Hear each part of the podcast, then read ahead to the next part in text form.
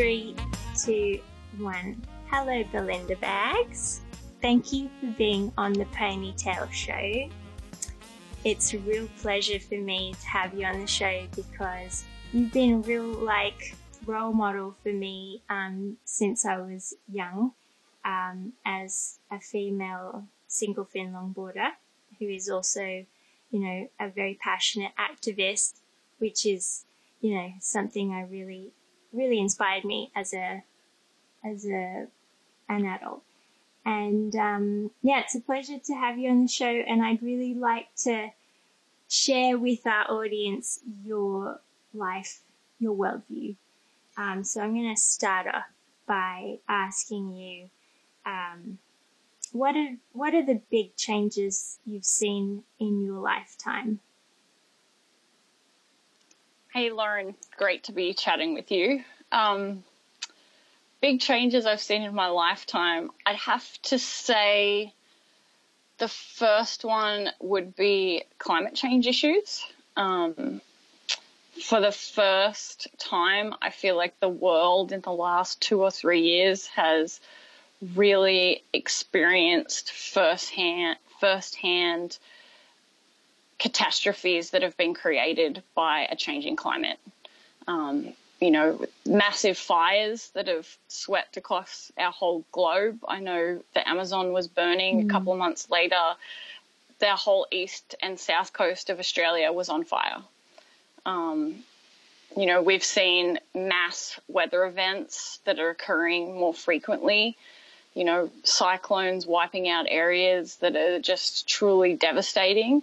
Um, and I would like to point out that I know these occurrences have happened throughout history, but very few as harsh and as, and as frequent as what we're experiencing now. Mm. Um, so I think that would definitely be the first one. Uh, general awareness of issues too, I think, has changed during my lifetime.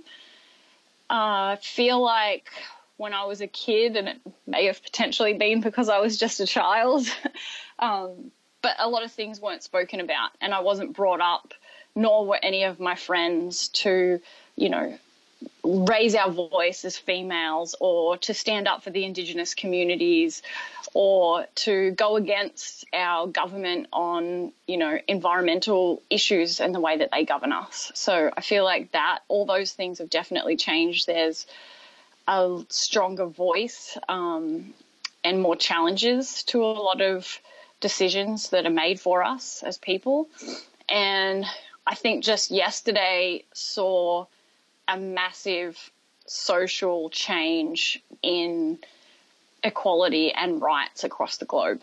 And I'm still trying to come to terms with mm. how the future may look, but I think it's definitely going to be a more just and a more fair place. And, you know, connecting with that, probably a cleaner, brighter, more loving world. Mm. Um, let's cycle back. Um, yeah, because yeah, a lot has happened um, in the world in the last week um, with the, you know, brutal police murder of George Floyd and and the effect that that has had not only um, on the U.S. in the U.S. but kind of all around the world. Um, what's what's the like? What's the feeling in Australia? I think it's almost a moment of empowerment for a lot of Indigenous communities and people of colour, and also an opportunity for everybody else to stand up and support those movements and those people and demand equality and justice within our system. Um, I, a few of my friends have had a really rough time the last week just trying to kind of conceptualize what's happening um, and kind of letting themselves feel all these prejudices that have kind of come to light in the last you know week or so and how and then also I think being overwhelmed by the support that the world's giving. Mm. Now I I want to name that you know both of you are white and I am half white, and we we have experienced the privileges in our world of being white and in so many different layers. Um, but I want to name that systemic racism is so deep in the Australian culture. Um, having grown up in Australia myself, um, like, as yeah, like it's there's a lot of I feel like there's a lot of um, denial and white fragility around this really touchy subject amongst white people. And I think it's really important that you and I are having this conversation and just bringing this up because in Australia, it's it's something that's been swept under the rug for so long. And I feel like finally, just because something that's happened on the other side of the world, you know, people are just finally saying, yes, like, I, this hurts. I'm angry. This traumatizes me.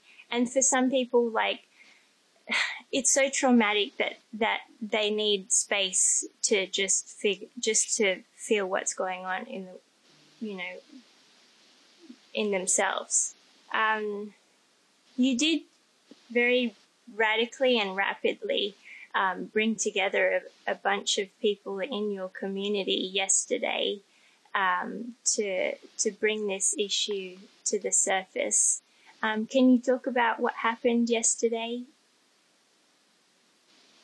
Yeah, so um, I think as well, before I go into yesterday, I just wanted to maybe mention that I feel like my personal journey with social justice and rights is sort of just begun. So, in no means am I an expert on this topic at all. Um, Which is okay. Uh, so, yeah, yeah and yeah. I feel like for me, it's a part of moving forward and growing who I am as a person. And, yeah. you know, I've always aimed to just do what's right for mm. our planet and our next generation. And this has, you know, a, been a realization that you know, social equality is number one on that agenda. Yeah. Um, like you were saying, as a, a, white person that grew up privileged in a country that is extremely racist in a lot of ways, um, especially systemically, um, it wasn't really an issue that I thought too much about before. Mm. and now it's top of my agenda. So mm. yeah, my journey's just beginning. But yeah, um, so, which is important. And I'm like thankful a, for that. Yeah, and a lot of you know what what's wonderful about this is it's it's opened the eyes of a lot of people who who might not have been aware of the the subtle, unspoken um, forms of racism that's just everywhere, and also the systematic, um, the system that is basically oppressing um, in Australia's case, the original peoples of the land, and also, you know, in yeah. the US and in many, in much of Western um, civilization, it's the it's the economic oppression of of people who are brought to a land to work to be the economy of a place um, where you know where shel- shelter, money, so many things are promised to them in the modern society, but are not, but it's, it's a false promise. Um, so yeah, like that's why I was just really like interested in what you were able to, to get together in the surfing community in Australia yesterday, because honestly, the surfing community is a real white community. Um, and I was so impressed by how many people you were able to, to to bring together at such late notice? Yeah, so um, we saw one of my good friends, Sam, and I saw that, you know, these um, actions, paddle out actions, surf in solidarity events were happening across the globe. They're led by an amazing group based out of Africa, I believe. Um, they're on Instagram as Black Girls Surf.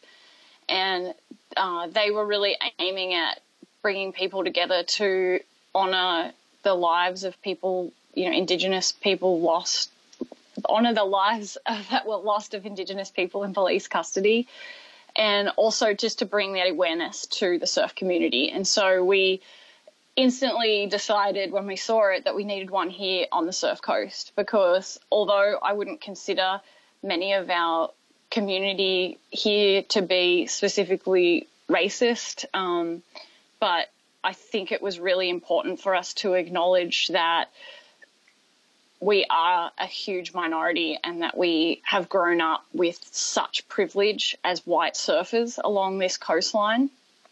And so the whole aim was to really just bring people together and start a conversation and share stories and bring as much awareness to the issue that we possibly could and also to let our friends know here on Wadawurrung country that we're here to support them, we're here to include them, that if they want to learn to surf, we want to teach them.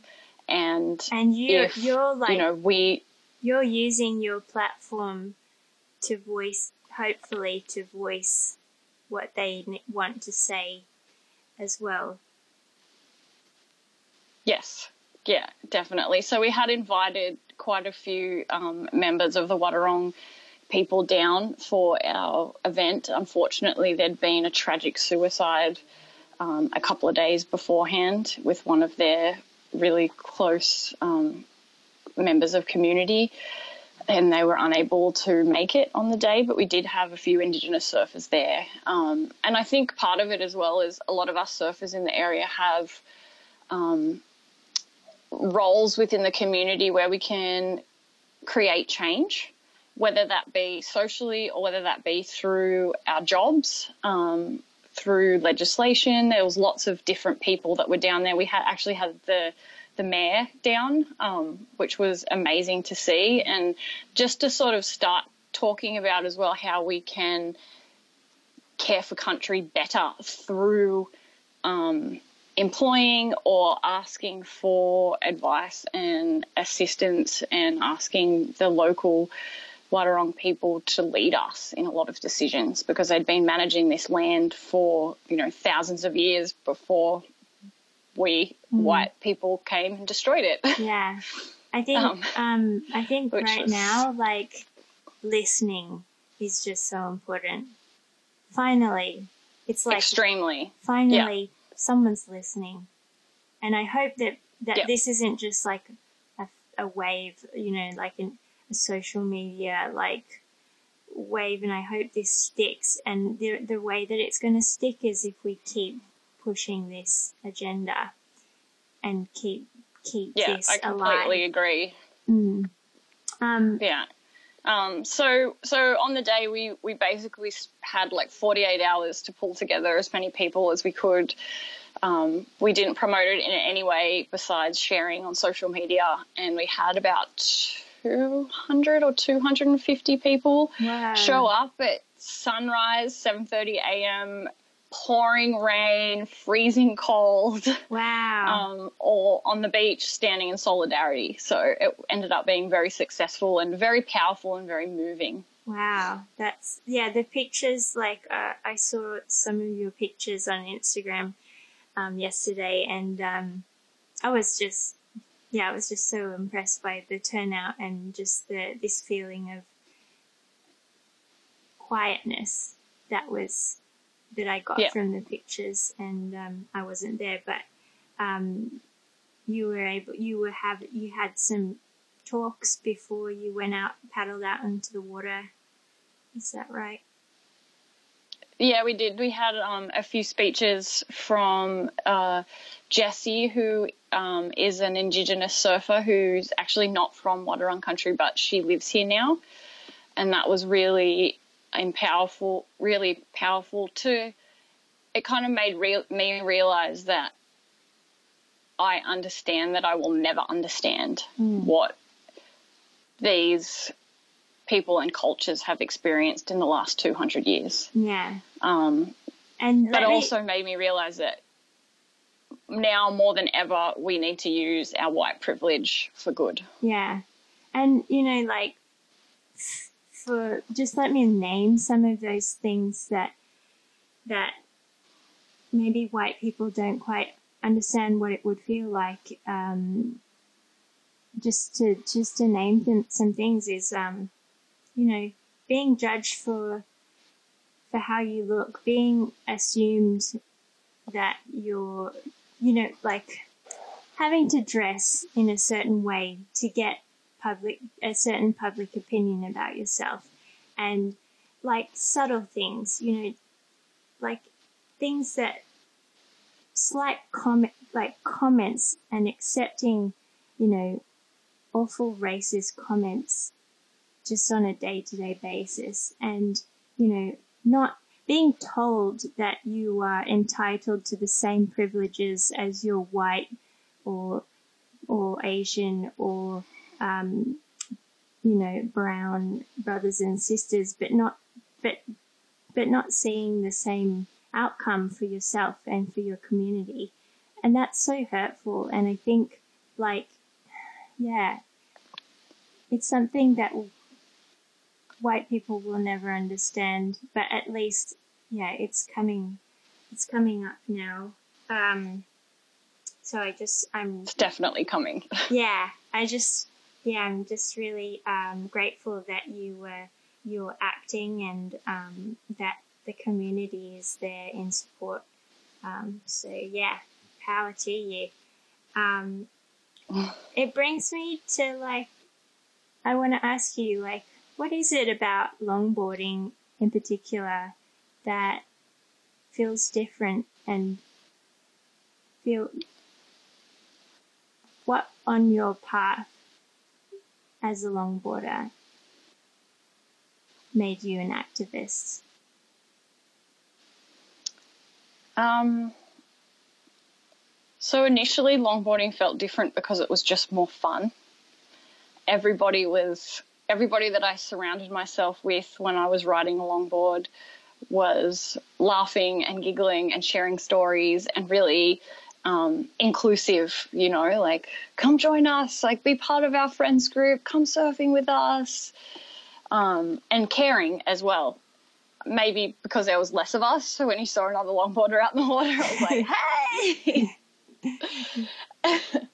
um, I think the real um, thing that grabbed me with it was that I felt feminine when I was riding a longboard, and I felt like I all of a sudden fitted. Like I'm quite clumsy on land. I fall over a lot. um, I'm not super athletic, but I love the ocean. And when I was on my longboard, all of a sudden it felt I felt confident and not a type of power that you know you kind of gain from that like masculinity type um, essence, but more being able to use my feminine um, power and for good, like, and just really, it's hard to explain, but like, just really, really strong and confident in mm. who I was, and that I was completely okay with the fact that, you know, maybe people wanted to laugh at me or whatever, it didn't matter, mm. you know. So I think I just gained so much um, belonging and confidence out of out of being on a longboard and, and a comfortability in being in my own skin as mm. well. Um, Which is like, that's kind of the, what, well, that's kind of, I just want to touch on that quickly. Um, that's kind of what kind of drew me to you as a longboarder when I was young because um, I felt like I couldn't understand this when I was younger and I'm still trying to get my head around it, but I feel like I grew up in a culture where mas- this masculine energy of competing, of striving to be the top of something, of being a woman and being told you should have a career, you should, um, you know, you should compete with your fellow sisters to like, you know, reach that top, you know, and inside it just felt really like wrong. Um, and so wrong. Yeah. And I felt like seeing you on a longboard, I didn't understand it at the time, but yeah, it was this real feminine energy and I can put into words now. It's um, it's slowing things down and responding to a wave rather than trying to manipulate a situation to make to to gain power. And it's like that to me are like qualities of like cooperation, intuitiveness, um, openness, and they're all feminine energies. And I feel like, yeah, for some reason they were not really encouraged um, as a young person growing up in Australia for whatever reason, for wh- whatever cultural bubble I existed in, that just was lacking. So seeing you um, on a longboard just really, I didn't understand that, but it embodied something. And I feel like um, you don't really understand something as conceptually until you can embody it in your body and you can feel that. Um, yeah, and I think I think that's a huge part of what longboarding was for me is whether that connection to the earth, connection to the water's movements, um, and really being able to feel that like ignite through your body whilst you were surfing. And it makes you feel alive. And as you said, there was no fighting against the waves' power for maneuvers. It was all about finesse and really small placements that would just simply allow you to connect deeper and mm. feel these sensations. Mm. And um, so, like, that moves on to you becoming an activist. When did you feel, what, at what point did that happen? Uh, well, I think surfing and my love of, you know, riding waves was my first point of wanting to protect the planet, keep our oceans clean, keep our lineups pristine. It wasn't until I had my son, Rayson, who's now eight years old, that I realized that we are merely caretakers for this earth that we all reside on and that we're passing on this legacy to our next generation. And watching all the environmental threats, all the environmental destruction that was going down, I just couldn't allow myself to let that be my son's future. Mm. And so I try and put every effort and energy that I can into making sure that he's protected with a safe and healthy planet to live on. Mm. It must be scary at times, you know. The news makes things so scary, but just the reality of just global warming and how inc- how much it's encroached, um, how much it's impacted our day to day life nowadays. I'm not sure. Like I haven't lived in Australia for ten years, but I can say this that in Thailand in the last year and a half, air quality has dropped like crazy. Pollution has been such a big problem um, since about March last year. Um, people started to have to wear masks every single day to go outside um, because the air quality was so bad. I wouldn't be able to go outside my my house unless I had a mask. Otherwise, I'd get a headache in two hours of being exposed to such wow yeah, awful pollution. Um, and yeah, apparently this pollution um, came from, you know, it was always a big issue in China uh, during since the Industrial Revolution, um, when China started. In modern times, China started becoming the factory of the world, and air quality in China became really bad. Um, and it became so bad that the government decided to move most factories that were inland that were blowing, you know, where bad quality air was moving across um, the country to the ocean. And they, they moved the fact, many factories to the coastline so that people would not be experiencing um, this bad air quality. Now, when you move all the factories to the coastline, all the neighboring countries start to breathe that toxic air. And there are no invisible borders that you can put up when it comes to air quality.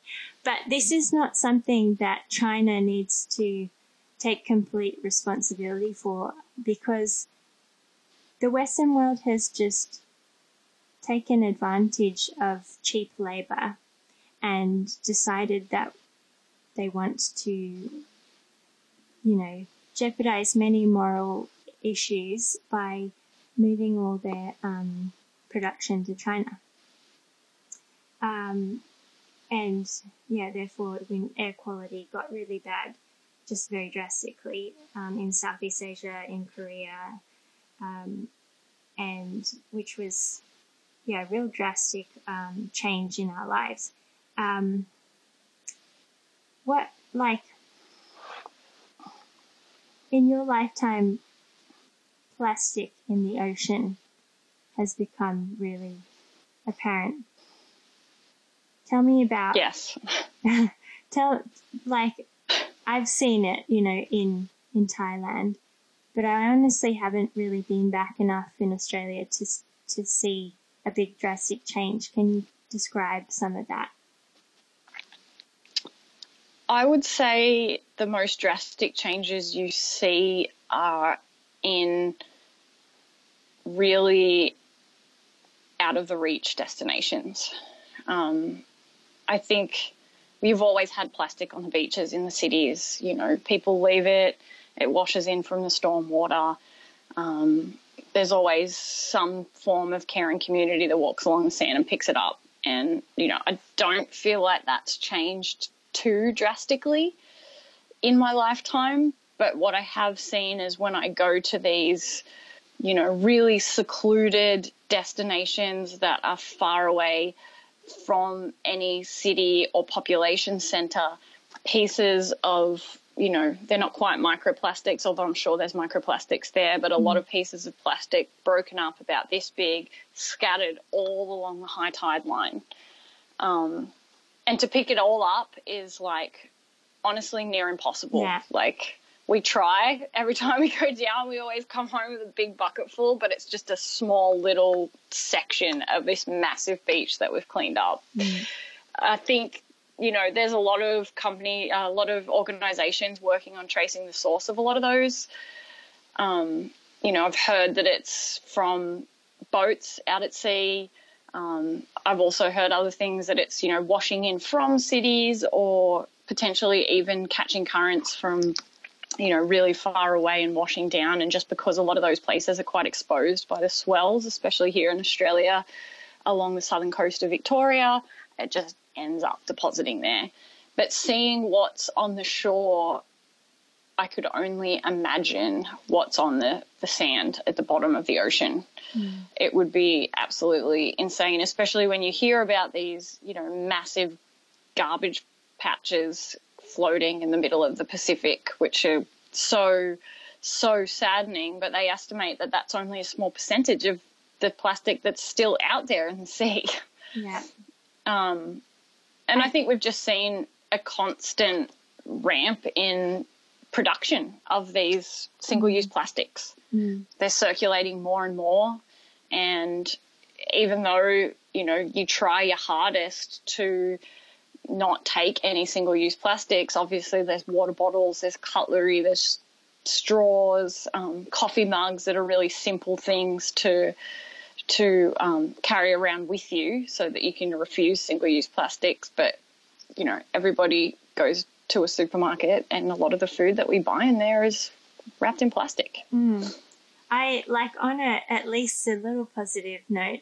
Um, I was watching a documentary um, about ocean plastics, and um, the world has gotten to the point where the cost of sending garbage to landfill has become so expensive for governments and local um, mun- um, councils that they've been forced to look at other options. Um, there was one case study about um, in in the Philippines where they were testing out zero waste communities in the slums, and in the space of one year, I think it was like they the council was able to re- reduce the landfill costs by something like 80% using the zero wow. waste um, model, which is really positive. And yeah. I think this is like, this is happening in the developing world.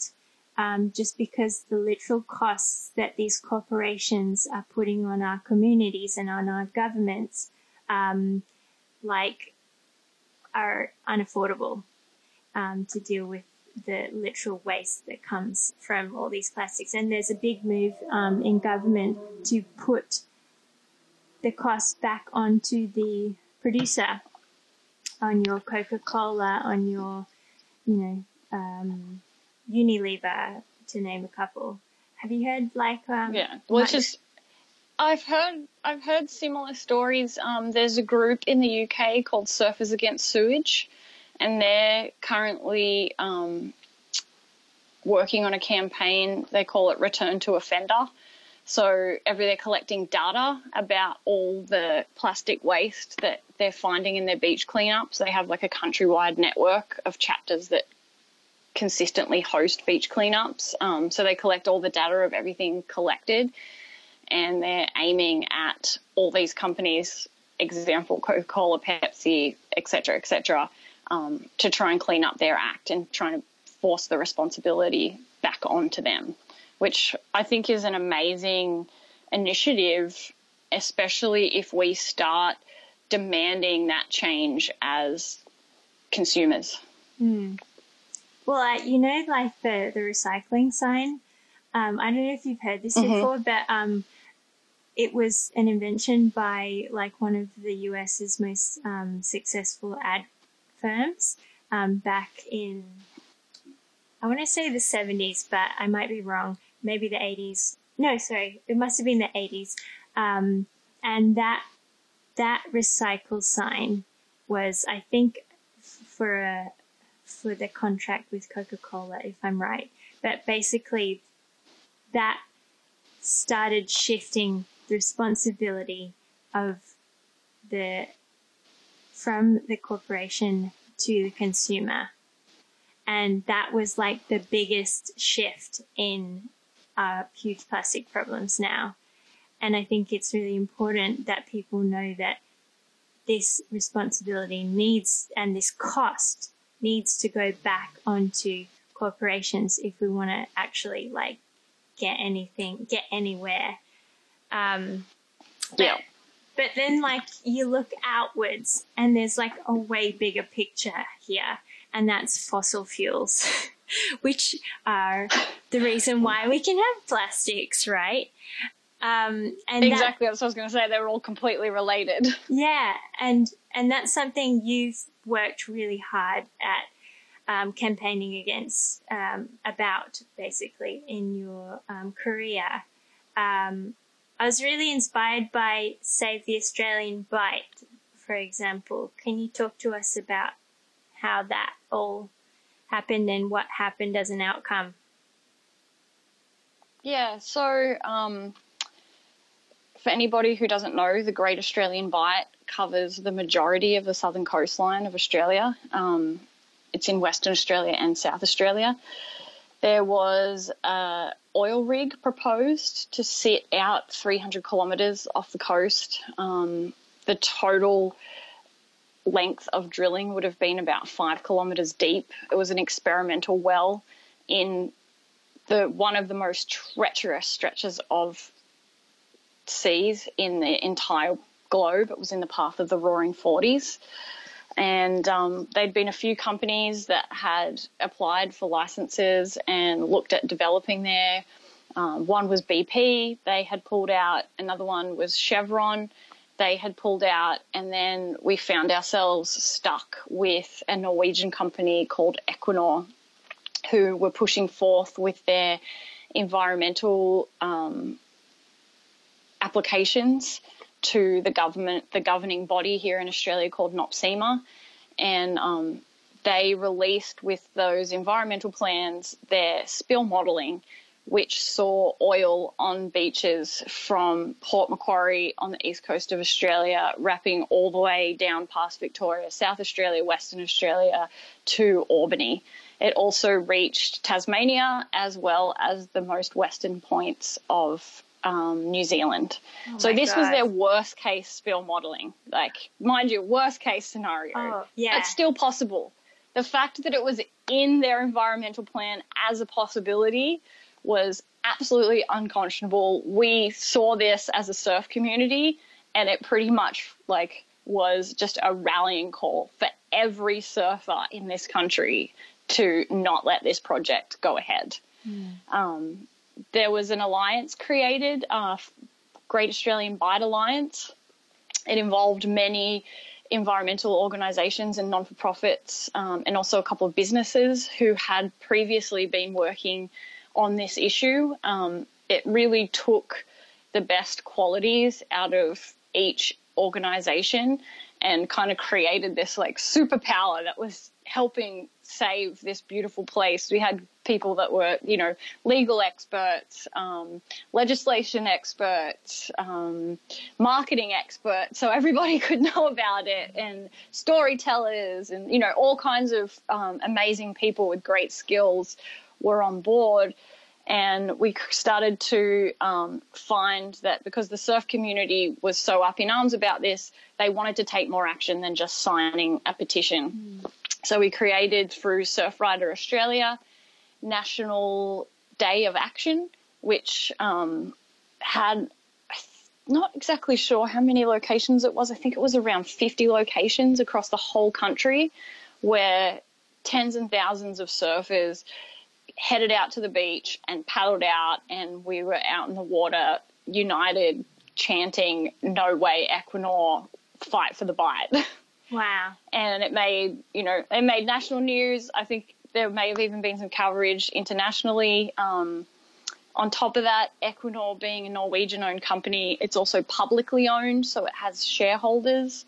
And our alliances and friends and many surfers and ocean advocates in Norway turned up at the Equinor AGM um, demanding that this project not go ahead, as well as the Extinction Rebellion chapter there, who was standing up for um, climate change and no new fossil fuel extraction. So I think we made a big impact. Um, there was still not a lot of movement after all those things had taken place. With um, you know, Equinor still seemed like they were pretty sure they were going ahead. The Australian government is fossil fuel and money hungry, so they were still going ahead. And, you know, I was actually down in the Bight, and I remember looking back at the ocean one day after kind of scavenging up this big cliff and puffing. um, scavenging. And looking back out thinking, um, looking back out over this, this like beautiful, amazing, pristine ocean that you know, we'd had dolphins come through and seals, and you know, there was a whale migration period, which is about to happen, and just thinking like, the next time I'm going to be down here, I'm going to be chaining myself to ships or mm. like a dock wharf and trying to get this thing stopped. Mm. And out of nowhere, about a week later, Equinor um, pulled out of their pulled out their plans, pulled out their cancelled their license, and they're no longer drilling in the Great Australian Bight. Such a huge win. victory. Yeah, like huge win. Um, amazing win. And it took like a couple of days for it actually to to sort of sink in that this was really a testament to people power, mm. and that if enough of us unite and band together and be strategic in our actions that we can make a difference in you know stopping these mass corporations and our governments from environmental injustices mm. And like i guess like one that's like a really high vibe you know um, win that people really need to know about because it does feel very hopeless a lot of the time um, but like, how do you make sure that that stays, that, you know, the, the Australian Bight stays un, you know, untouched and protected? Um, yeah, so again, I guess it comes back to strategy. Right now, the license is actually still open, so the Australian government um, made a statement after Equinor pulled out that they were very disappointed that the company had pulled out and left the license open. So, right now, the Alliance is working on trying to get that region World Heritage listed. So, it comes also with protections and it can never be drilled. Um, it's going to be a long battle, but I think it definitely ticks all the boxes, the biodiversity boxes of what is required. And so um, it's just pushing forth and um, keeping the pressure on to make sure that that happens and we don't end up fighting another major corporation again. Mm. Like, and I think that's sort of a way forward for a lot of these mm. environmental issues as well. Um, right now, I'm working with a group down in the Otway Basin, which is on Victoria's southwestern coast. Um, the state government's just opened it up for five new oil and gas leases, and we're working on um, trying to stop the process before it starts, basically, and trying to think about ways where the area um, would tick all those boxes again to be protected, whether it be a marine park or some type of sanctuary. Mm.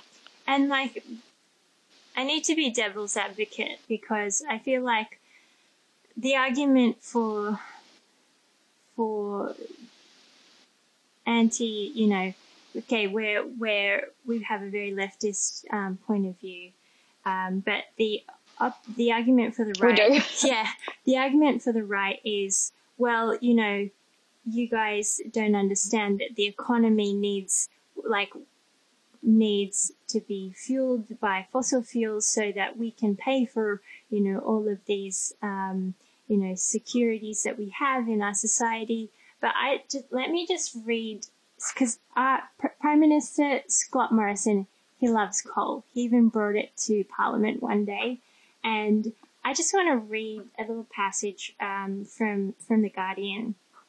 Um, Australia has a bigger share of the traded coal market than Saudi Arabia has in the world oil market. Everyone knows that if the Saudis were to double their oil production, the world price of oil would drop because there's way more supply than there is demand. Um,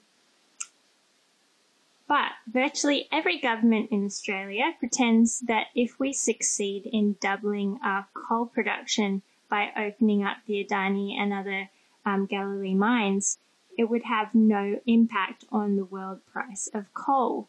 Like, that doesn't make sense to me. Um, and like, I, in my point of view, I think, okay, we do need the, I'm, I'd like to call myself a centrist because I do really believe that governments, for, for democracy to work, we need two equally, two different sides to work together to, to have conversation and put forward the best, smartest answer for the future of our population. And what's happening right now is that the Western world has become so polarized that people feel the need to to pick a side and it's a war. And that's that's not how we're going to move forward, um, in my opinion, anyway. Um, like, if you, that's the scary thing, in my opinion, is okay, this government's said that they they're not going to go ahead with um, with um, in the in the Great Australian Bight. But then, what if the new government's re-elected and the whole story starts again? I just feel like um, it's a real message that we as the people need to keep in touch with the dialogue keep moving the dialogue forward and keep putting pressure on our government. Because once we become complacent and stop caring, that's when chaos happens. Um, and that's why that's why like I completely agree. Yeah, and so that brings me like I'm very curious about um, your work with Patagonia. Actually, um, can you tell us about like how long you've been working with Patagonia and why, as an activist, you chose to work with a company like Patagonia? Um, so I've been with the company for about 14 years now, so well over a decade. Um, initially, I just saw that our morals aligned and that I really wanted to work on a company that was work with a company that was doing things for good. They were using their money for good, you know, by donating to a various array of environmental organisations across the globe. Um, and that they also really um, would help put me in situations where I could potentially help further. So whether it be, you know, connecting me with environmental groups or, you know, sort of their own campaigns that they had going, but it was things that I could work on and, and it kind of gave me purpose in life, I guess. Um, since then, you know, 14 years later, Patagonia has changed their, um, you know, reason for being to, you know, we're in business to save our home planet. And I think in a lot of ways it really shows with every decision that they make in there, whether it be, you know, the product, the raw materials that they're using in their products, um, their fair trade uh, way, the way they implement fair trade into all their designs, fair trade sewing, um, innovating new fabrics with their wetsuit design and things like that, and also their constant and relentless support for environmental organisations as well as leading their own campaigns still. Um, I have a whole heap of freedom in the job that I have with them. I work on environmental campaigns. I do support a lot of their environmental campaigns. Um, which I'm very happy to do because they're all very well researched and super worthy causes. But at the same time, they support me to go off on my own agenda and work on anything that I um, am passionate about and see um, really worthy of my time and, and projects that are going to make a difference to the health of our planet. Mm. I think like it's it's important to acknowledge this kind of uh, cooperation, which is quite unique. Um, because um, the initial business model was to create a business to protect um, an area of Patagonia, um, which was like, you know, the reason for them coming into existence. And I think to create a business that is so mindful, that is mindful of the community that they are um, not only servicing but producing in is like a really important um, value that I believe all businesses need to respect and honor. Um, but unfortunately, that is not the case in our world today.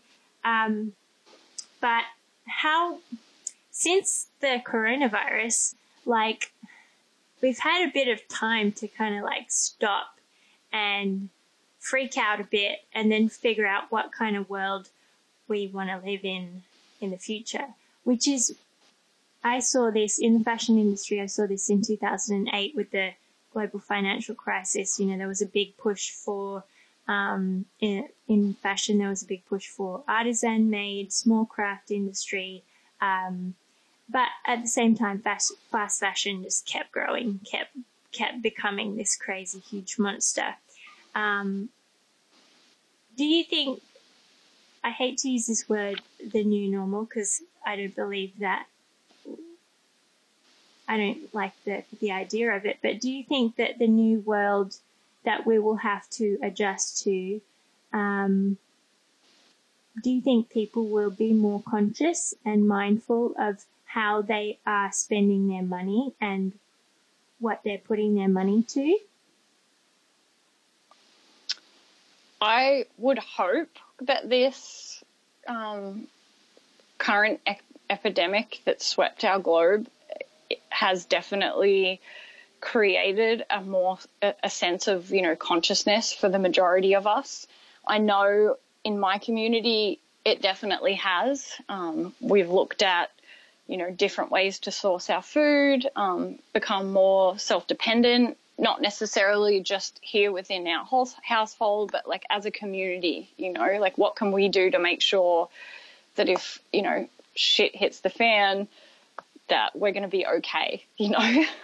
um, and that's cutting out these giant corporation, corporate corporations and like a globalization kind of effect that has sort of swept our globe. Like we're so, you know, I mean, funny story when COVID first, um, COVID lockdown started happening, we had no toilet paper in Australia, like absolutely none, because all our toilet paper got shipped from China.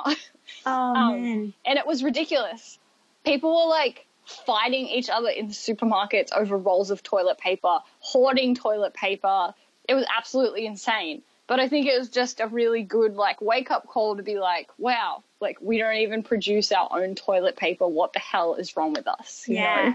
And when it um, when it came to like PPEs with the hospitals, Australia didn't have enough as well. Yeah. Same situation. So same situation. Yeah. And so I think it's sort of definitely brought upon a um, more of a sense of, you know, living locally, living more st- sustainably. But I also saw here, particularly where I live, which it is a beautiful coastal area, um, and it's quite quite busy with tourists a lot of the time. I live on the Great Ocean Road. Um, it saw a huge influx of surfers and of walkers along our tracks and of beach users, which in a lockdown, when we're told to stay home, we really didn't think that was going to be the, the case. Um, but there's honestly like two to three times more people out in the water now as lockdowns are lifting than there was before COVID. Mm. Um, I think part of that was due to um, people appreciating their time in the ocean and not really realizing that they loved it and cared about it as much as they did before it was taken away. You know, mm. um, when we were told to like not go to the beach or, you know, we were always allowed to surf here in Australia. Um, but you know, I think it was sort of like that threat, that constant, like, oh my God, like, what if they decide we can't go surfing tomorrow? Quick, I have to go surfing now, you know, like, I don't want them to take it away. Mm. And I think I heard similar stories about that with the trails up in the mountains um, and just all general outdoor activities, is that they're all way busier now because people realized that they couldn't live without these things and appreciated them more. And so I would hope that that connection to nature and realization of how important it is for us, not just physically, but also mentally, will bring upon a different way of looking at the world and more of a sense of protection across the planet. Mm. Um, I also think we're at a time right now where we need to rebuild our economy. Mm. And, you know, as a climate activist, there was so much um, talk before about, well, you know, you're demanding that we stop coal fired power plants um, and just switch everything to renewables. Like, that's not going to happen. Or, like, you demand that, you know, we, we cease to exist in our, you know, with our buying and selling in our commute consumerism and all these things that cre- that ultimately create pollution because everything that we buy or consume or eat has some type of carbon footprint. Um, you know, and all of a sudden we saw all these systems shut down. We saw clear air in cities that hadn't experienced clean air for decades, and we saw nature returning to areas that had been heavily polluted in the past. And we saw people only buying essentials and not items that we didn't necessarily need. And it did have a major effect on our economy, but it was possible. Mm. And, you know, like you said before, I am very left thinking, but like if you look at the current climate predictions with the with the trajectory that we are on, by 2080, we may not have a civilized, a functioning civilization to live in. Yeah. And like my son is going to be alive then, and he's hopefully going to have children of his own. And so I think as we rebuild after COVID, we should use this as an opportunity to think about what sort of to, to implement those changes for the type of future that we want for mm. our kids, for our planet, for all living things. Yeah. Um, you know, in in Australia, they're talking about a gas-led recovery um, and using gas as a transition fuel, but the infrastructure required to extract all the gas and get those systems in place is going to cost the country billions of dollars. And, you know, some of that is going to come from taxpayers. Why mm-hmm. not put those billions of dollars into a renewable infrastructure that's going to solve our problems and, you know, create jobs? And people may need to be retrained and reskilled, and it is going to be a big transition, but it's possible.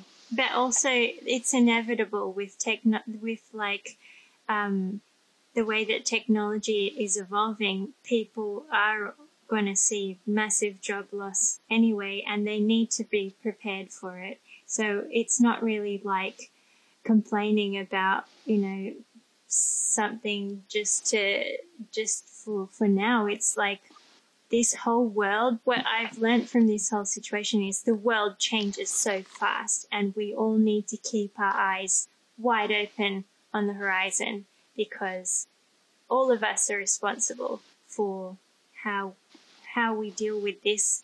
Um, and yeah, and you know, we need to take responsibility for our kids. We need to take responsibility for their learning. We can't just let let school. We can't just you know leave responsibility to just our schools to educate our children. It's up to us as well um, which is like such a big part of everything. Um, yeah, it's just, I just feel like, guys, stop scrolling on Instagram looking at food pictures or pictures of people's butts or whatever. Like, come on, take responsibility. like, get your thumb out of your ass. And yeah. Yeah, I completely agree. I think one thing that you know, also always prompted me is when someone turns around and says like, "Oh, I'm just one person. What difference am I going to make?" Well, we're all just one person, yeah. and this planet, you know, like the economies function to serve us. The governments are in place to serve us, and so if enough of us create change, demand change, then things are going yeah. to change. Yeah, call up governments for doing things that are shady. Call up co- corporations, businesses you know.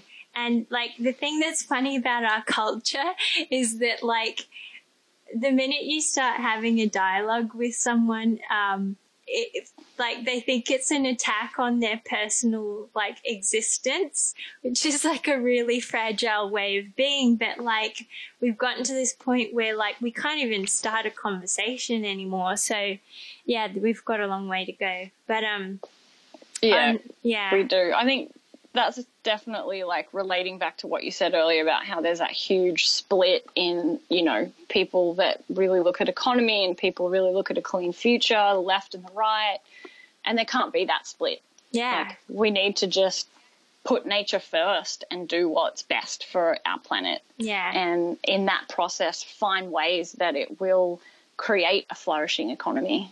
Yeah.